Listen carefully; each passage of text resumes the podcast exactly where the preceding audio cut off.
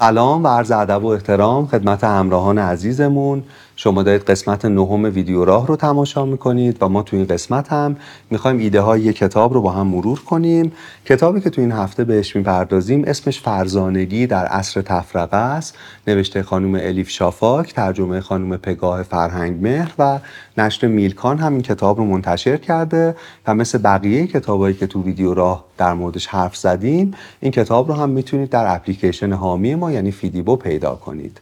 کتاب که کتاب کوتاهی هم هست در دوران و در کوران کرونا نوشته شده. و با این موضوع شروع میشه صفحات آغازینش که می‌پردازه به این که وقتی کرونا همه دنیا رو فرا گرفته بود تو بعضی از جاها یه بنری رو نصب کردن و یه سوالی رو از آدما و از مردم پرسیدن. و اون سوال این بود که وقتی همه این چیزها به پایان رسید دوست دارید جهان چه تغییری بکنه؟ و یه پاسخ بسیار پرتکرار و بسیار پرمعنا که نویسنده با این آغاز می‌کنه و کل کتاب حول این پاسخ انگار تنیده میشه. این پاسخه که دوست دارم در جهانی متفاوت زندگی کنم که در اون صدام شنیده بشه. خیلی شبیه فریاد ریلکست در مرسیه ای که اینطور در واقع ذکرش کرده. اگر من قریف سردهم آیا کسی از میان طبقات آسمان صدای مرا خواهد شنید؟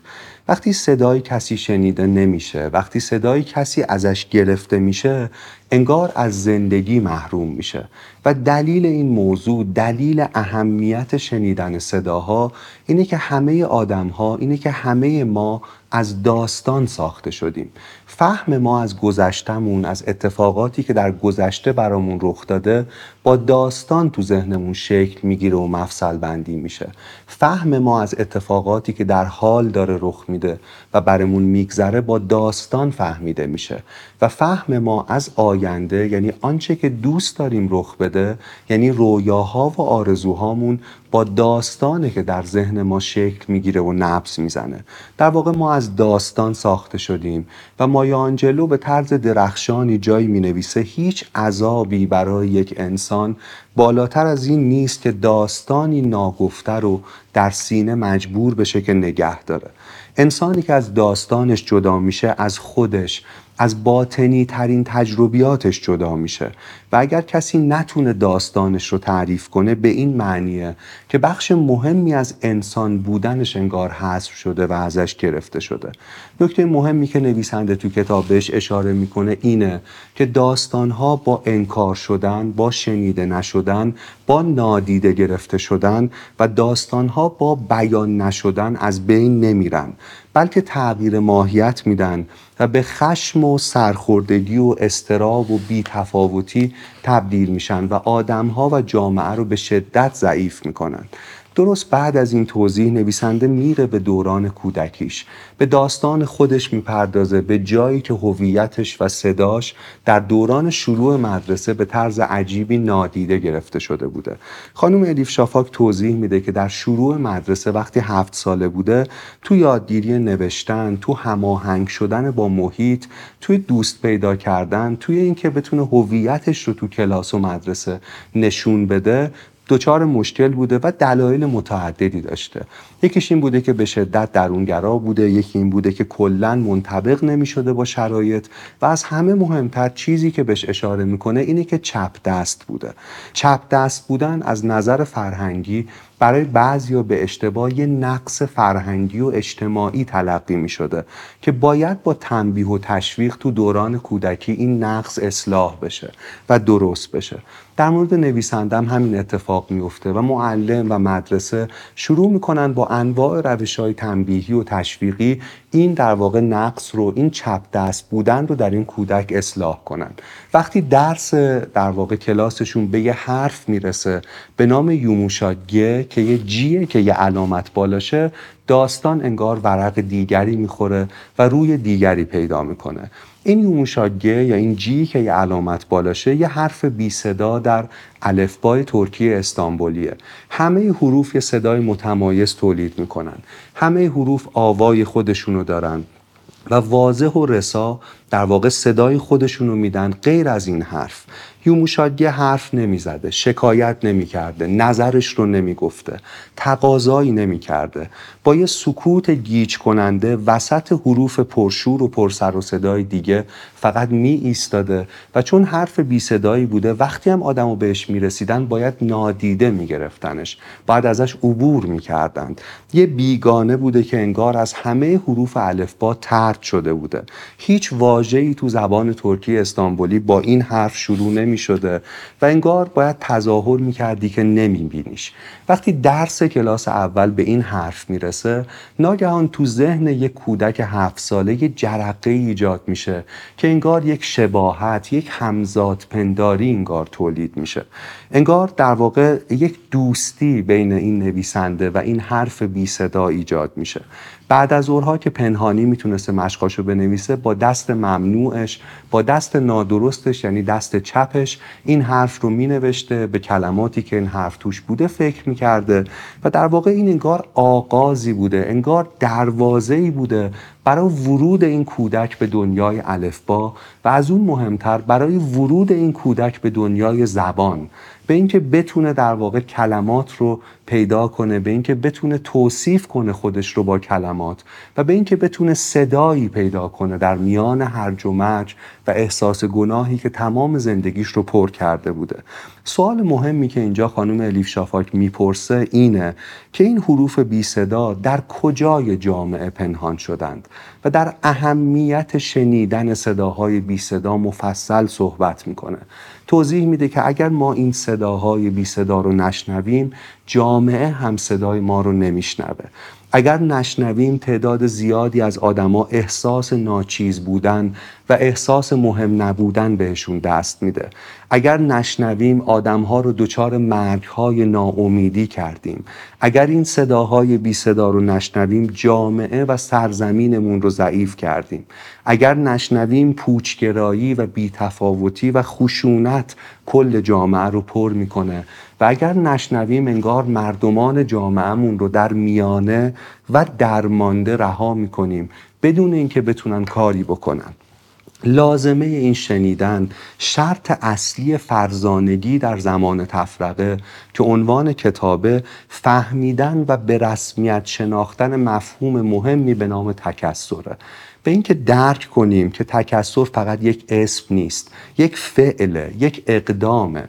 و به اینکه این رو بفهمیم که واقعیت های اجتماعی در صحنه فرهنگ هر جامعه ای نه با تکصدایی نه با بخشنامه نه در اتاقهای تنگ مدیران دولتی که در عرصه عمومی جامعه خودش رو نشون میده.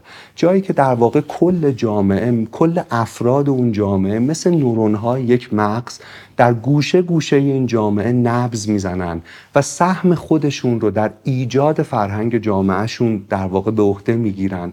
و اینطوره که اون فرهنگ قوی میشه و پیش میره. اینطوره که اون فرهنگ پوست میندازه با تغییرات خودش رو هم نوا می‌کنه و منسجم میشه و اینطوره که میشه به فرزانگی در زمانه تفرقه رسید. فرهنگ قدرتمندترین سلاح یک سرزمینه. و وقتی ما جلوی داستانها رو بگیریم جلوی فرهنگ رو جلوی حرکت فرهنگ رو می‌گیریم جلوی پویایی فرهنگ رو می‌گیریم و انگار مهمترین سلاح یک سرزمین رو ازش می‌گیریم. جامعه سرخورده جامعه که داستانهاش نمی‌تونه منتشر بشه و شنیده بشه جامعه که بسیاری از صداها درش شنیده نمیشه به دو سمت بیشتر گرایش پیدا نمی‌کنه. در یک سیکل مخرب میفته یه قسمتش خشونته و یک قسمتش بیتفاوتیه. بیاید راجع به بیتفاوتی کمی بیشتر حرف بزنیم. آنچنان که نویسنده یک فصل رو بهش اختصاص داده. بیتفاوتی به ظاهر احساس آرامیه اما در واقع مخربترین احساس انسانیه. همونطور که رنگ سفید ترکیبی از همه رنگ هاست بیتفاوتی هم به طرز پنهانی ترکیبی از همه احساسات فلج کننده مثل استراب، مثل خشم و مثل همه این هاست. من سراسر وجودم درد است که رویش را پوستی پوشانده. بیتفاوتی شبیه پوستی میمونه که روی مجموعه جوشانی از دردها کشیده میشه. ولی اون زیر همه اینها در واقع جریان داره. بیتفاوتی باعث شکلگیری استراب، ناامیدی، افسردگی، سردرگمی و خشونت میشه در درون اون جامعه و در درون آدمهای اون جامعه. اگر فراگیر بشه توی جامعه در نهایت اون اجتماع انسانی به یک فلج سراسری به یک بیهسی عمیق می‌رسه و اون جامعه و اون سرزمین در ضعیفترین حالت خودش خواهد بود در این موقعیت. در میانه اما درمانده همونجور که توضیح دادیم. در واقع نویسنده در یک جمله همه این مفاهیم رو جمعبندی می‌کنه. اونجایی که می‌نویسه خطرناکترین احساس نداشتن احساسه. و وقتی ما صدا نمیدیم به خیلی از صداها جامعه رو دچار این خطرناکترین احساس می‌کنیم. و جامعه در چرخه ای از خشونت و یأس دائما خودش رو تکرار می‌کنه و راه برون رفته از این ماجرا از این سیکل مخرب فقط و فقط به رسمیت شناختن تکسره. تو فصلهای پایانی نویسنده در مورد این حرف می‌زنه که جامعه تو شرایط بحران چه باید بکنه؟ مفهوم مرکزی این فصل یه مفهومیه که گرامشی ساخته و اون مفهوم یک عبارت بسیار پرمغز و معنا داره. معتقد تو شرایط بحران تو یک جامعه ما باید به بدبینی عقل و همزمان به خوشبینی اراده برسیم. اما بیا کمی رو بازتر کنیم بیشتر راجبش توضیح بدیم. نویسنده برای اینکه بتونه این مفهوم بدبینی عقل و خوشبینی اراده رو بیشتر توضیح بده از سه سطح داده صحبت می‌کنه. معتقده که ما سه سطح داده داریم. یکی اطلاعات که می‌تونه مثل خبرها باشه رویدادهایی که داره رخ میده. یکی دانشه که کمی عمیقتره و در از همه عمیقتر و مهمتر خرده. نویسنده توضیح میده که در روزگار بحران اطلاعات و اخبار کل ساحت اندیشه انسان رو تسخیر می‌کنن. البته که در اطلاعات و اخبار هم آگاهی وجود داره. البته که در روزگار بحران آدم ها باید مطلع باشن از رویدادها ولی فقط نباید در این سطح منجمد شد. اخبار و اطلاعات به بدبینی عقل منجر میشن و این نیمی از راهه و این نیمی از در واقع راه حله مهمه ولی نباید در این مرحله باقی موند. ما در عین بدبینی عقل به خوشبینی اراده هم نیاز داریم و اینجا دانشه که به کارمون میاد. مخصوصا تاریخ.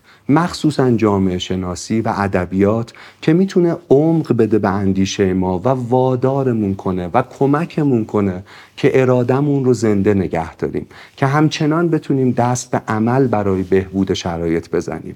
و در پایان این خرده که یه ترکیبیه که یه سنتزیه از اون اطلاعات و از اون دانش. در واقع خرد جاییه که بدبینی عقل با خوشبینی اراده با هم ترکیب میشن. یک سنتز رو می‌سازن و این اون چیزیه که می‌تونه در روزگار بحران کمک کنه که آدمها و جامعه بهتر عمل کنن. خرد دانشیه که با واقعیت محک می‌خوره. در واقع ترکیبی از اون دو سطح اطلاعاتی که توضیح دادیم. خرد دانشیه که از طریق واقعیت ها از طریق سنجیده شدن با واقعیت ها و رویدادها در بازوان جان انسان ها ساکن میشه.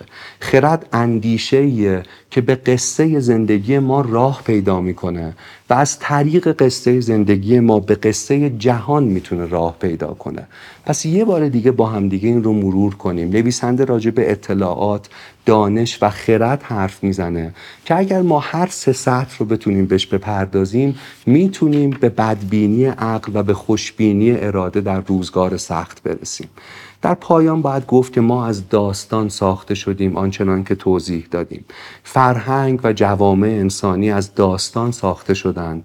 و فرزانگی در زمان تفرقه نه با یک دست کردن جامعه نه با تک صدایی نه با تک نوازی محزون و پر اشتباهی فقط ادهی خاص بلکه با هماوازی با شکوه همه نواها و همه صداها ممکن میشه و اینطور یک سرزمین به بیشترین قدرت خودش می‌تونه برسه.